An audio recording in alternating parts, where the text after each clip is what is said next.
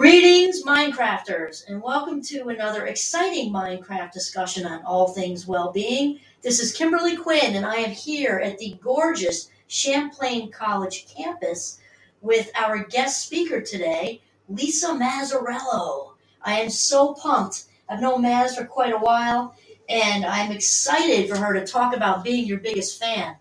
I will first let you know that uh, Mazz is currently an assistant vice president of student affairs and diversity, equity, and inclusion, and also works with our ODI students. Is it okay if I call you Mazz? Yes, that's great. Excellent. Okay, Mazz, I am super excited about this uh, this chat on being your biggest fan because I think so many of us, I think, especially for women, honestly, because I, you know, I, I think that we've been kind of conditioned from the ground up that if we put any, you know, we don't, if we do take care of ourselves, it's like we're being selfish or something, right? Sure. So, so maybe you can help us with um, what goes into being your biggest fan. Sure. Um, and thanks for having me. I'm psyched to be here. So, for me, it's been a lifelong lesson.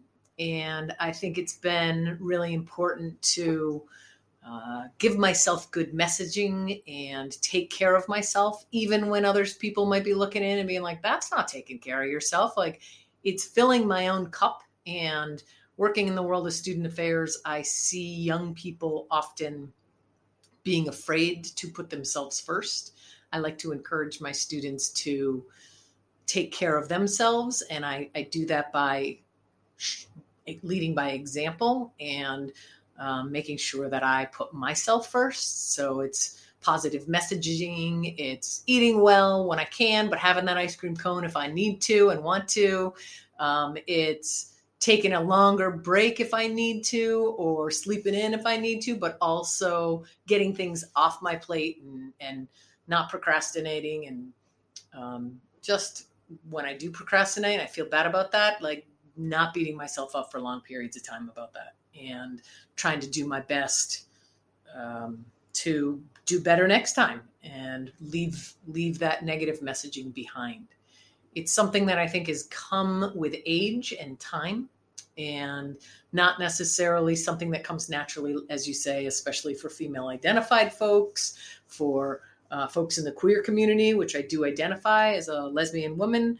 Um, there wasn't a whole lot of positive messaging for me as a kid um, in that way. I was very fortunate to grow up in a family that was very positive and encouraging, um, but not everybody has that. So, how do I work with my students now to help them kind of feel good about themselves and take care of themselves in whatever ways they need to? Okay, Mazz, you just like tapped into something I know that we're both very interested in and into, which is really monitoring what you're saying to yourself, right? And I know, you know, our students, and then there's me at a fabulous 57. I, I'm watching what's going through all the time. And I know that Mazz works with a lot of, of students, and she's very good at what she does, actually, because I've seen her in action. Thank you. Yeah. Oh, she's like the Pied Piper of students over there. And I'm wondering if you want to fill us in because uh, on maybe some of the messages, you know, you hear from students, like what, what is their self talk like? Yeah, I think, you know, I, I witness students, we have a high achieving, you know, college students. You made it this far and you tend to be pretty high achieving and and um, I like to encourage students to not necessarily look for that perfection because I see students really getting themselves stuck in everything needing to be perfect versus, you know, and sometimes that comes at a cost to their own mental health or physical well-being you know i got to get that a so i'm not going to go to the gym today and i'm going to study study study or i i'm going to stay up all night and um, work really hard on something versus taking a break. And I don't want to, I don't want to induce a bunch of slackers out there, but I do want the balance of not looking for that perfection and, um, you know, finding a balance between what's the best thing for me in this moment um, versus what's the best thing for me as as a whole being. Um, and I think students are are pretty tough on themselves. I was a young person once and was pretty tough on myself and you know, if I would say something, if even in doing this podcast, if I said something and that didn't come out exactly right, I'd beat myself up for it for days versus doing something. I did a great podcast, but I messed up in this little tiny area.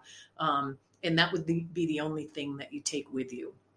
Oftentimes, when folks are getting criticism or doing evaluations with other people, what do you walk away with? You walk away with those two tidbits of criticism um, for sometimes years versus the pages and pages of documentation that were like, you're really good at this, you're really good at that, um, problem solving, uh, communication, all this stuff are messages that I myself heard as a young person, but I would always take to the bank what somebody had for a piece of criticism. And for me, I think it's important to learn from those lessons, but not necessarily beat yourself up over and over about them.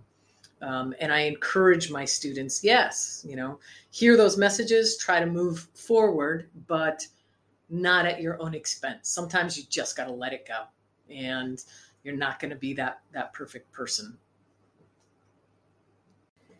Well, this is this is all good stuff, Mazz, for sure. And, and uh, Mazz and I work with so closely with students. I think we're pretty in tune with the messaging going on, right? And Sure. so I'm wondering, I'm wondering, Mazz, if you want to talk a little bit about, you know, the messages that are out there, and then Mazz and I were also just um, talking off off the record a little bit because eh, you know that this time for young adults is hard because this is when the mental health stuff, this is the age range, and then and Mazz brought up, and then enter the pandemic. So if you are already not so comfortable in your head, Right. now you're isolated.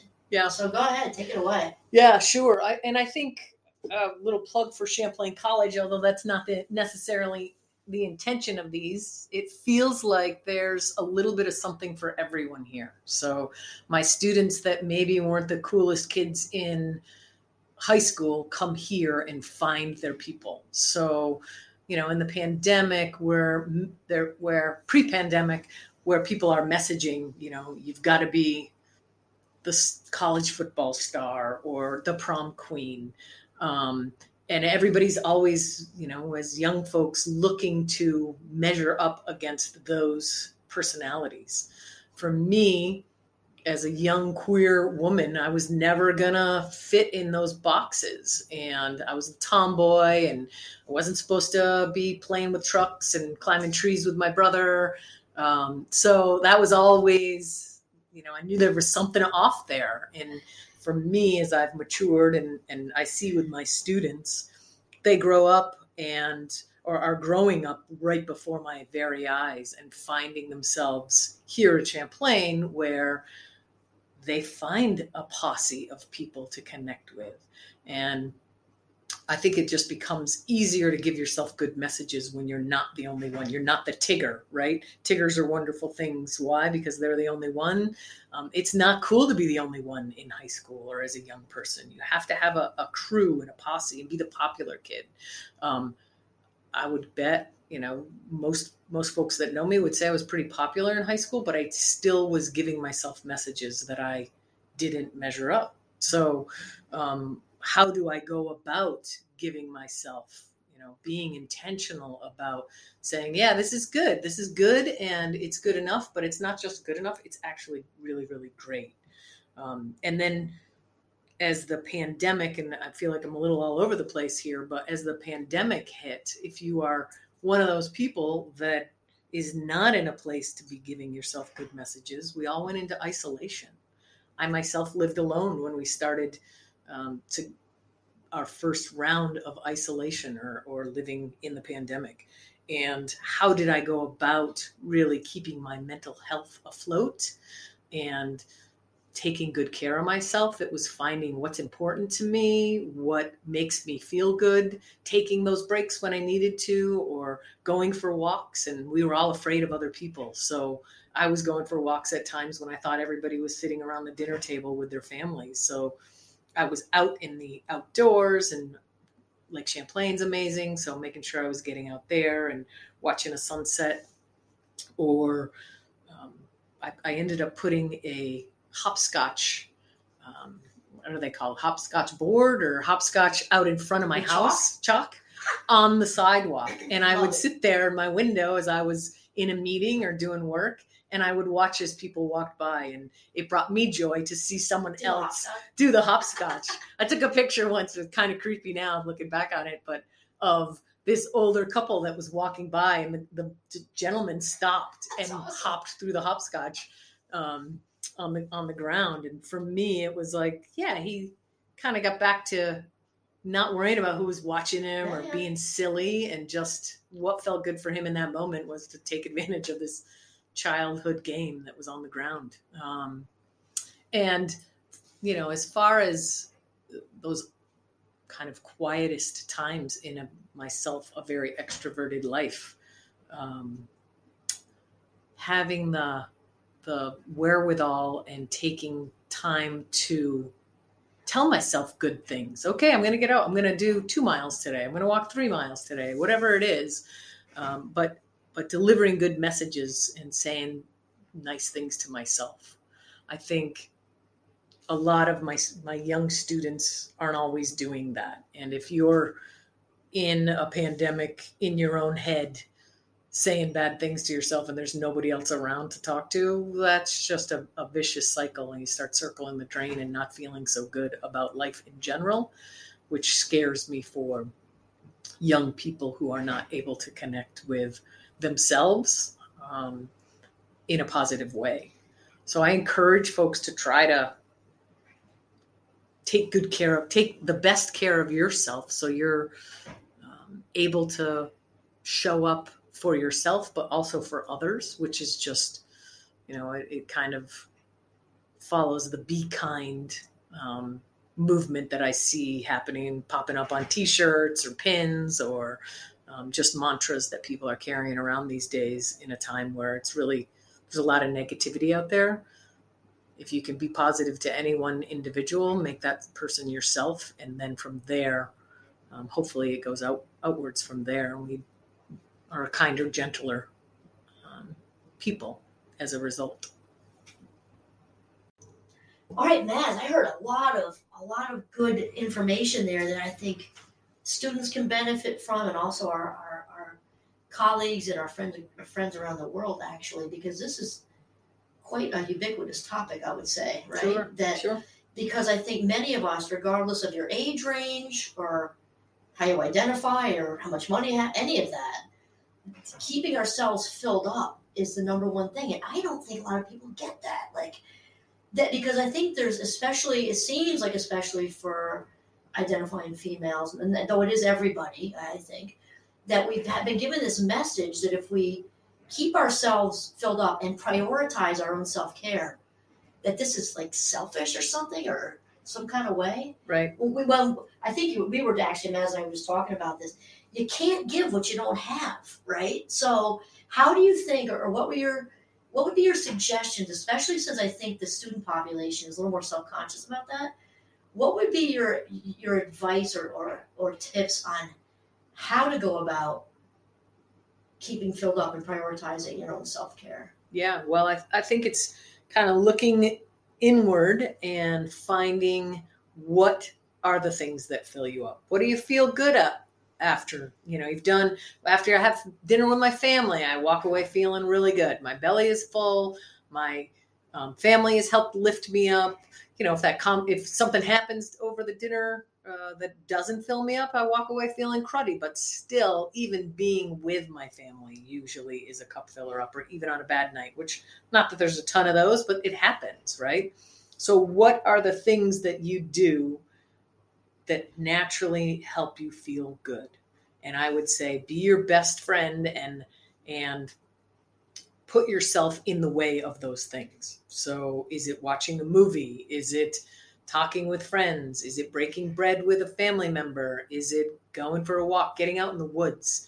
Um, for me, being out in nature, and I know that lots of well being initiatives say get outside, get outside, get outside. I can't say how much just taking my dog for a walk on a beautiful snowy day, which I'm looking forward to because that's on tonight here in Vermont.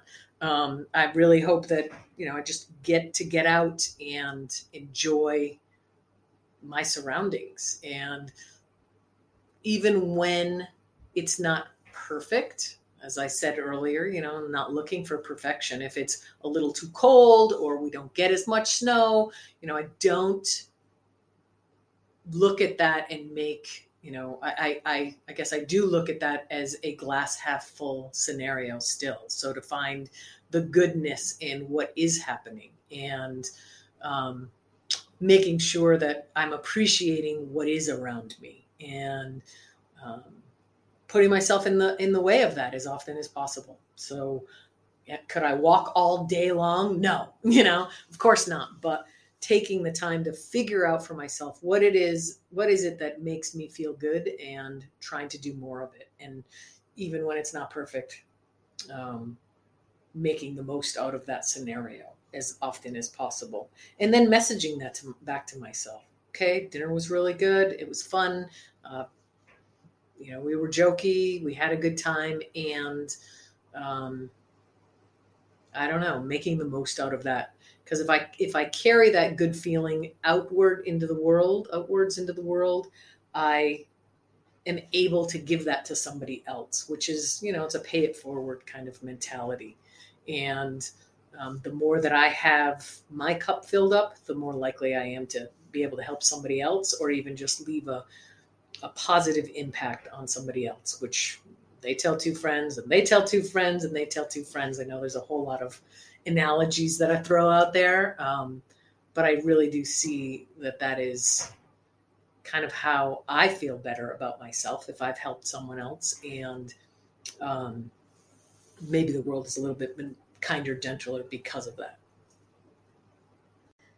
Wow, man, I like this whole conversation is so good. And I think, as we mentioned, I think good for anyone because I think there are plenty of people in their 50s and 60s and 70s that don't feel enough, or they, you know, having the negative self talk going on and um, stigmatized with taking care of ourselves and things like that. So I think it's it's fantastic, and I I think it's a good wind up point because your suggestion of well, getting out in nature is a huge one for me too. You know that our golden retrievers, um, but also to let the good in. If we don't let it in, the brain doesn't recognize what more looks like right? And then it, you know, it attracts more. And then being grateful, because you said to work hard at, maybe you said not perfect, or it's, but to work hard at um, sort of sifting from the day what is going well. And maybe I only had five minutes with my golden retriever, but five minutes is better than no minutes. Right. Kind of thing, right? So to look, allow the good in and focus on what's going well and be grateful for it because it'll attract more, right? Sure. Okay, I'm glad I yeah that well and just hanging on to that for sure hang on to you it know how do you hang on to that because who does it serve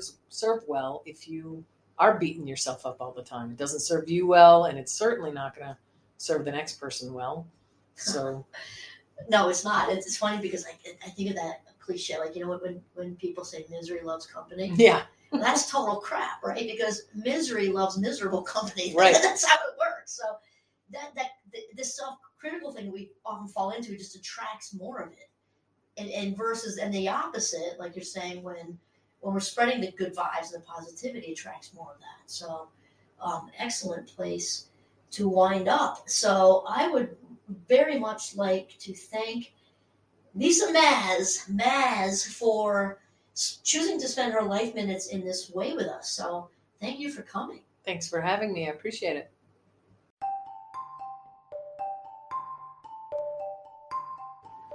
This is just excellent food for thought. So, on that note, this is Kimberly Quinn and Lisa Mazzariello signing off from the gorgeous Champlain College campus in Burlington, Vermont. Have a mindful day.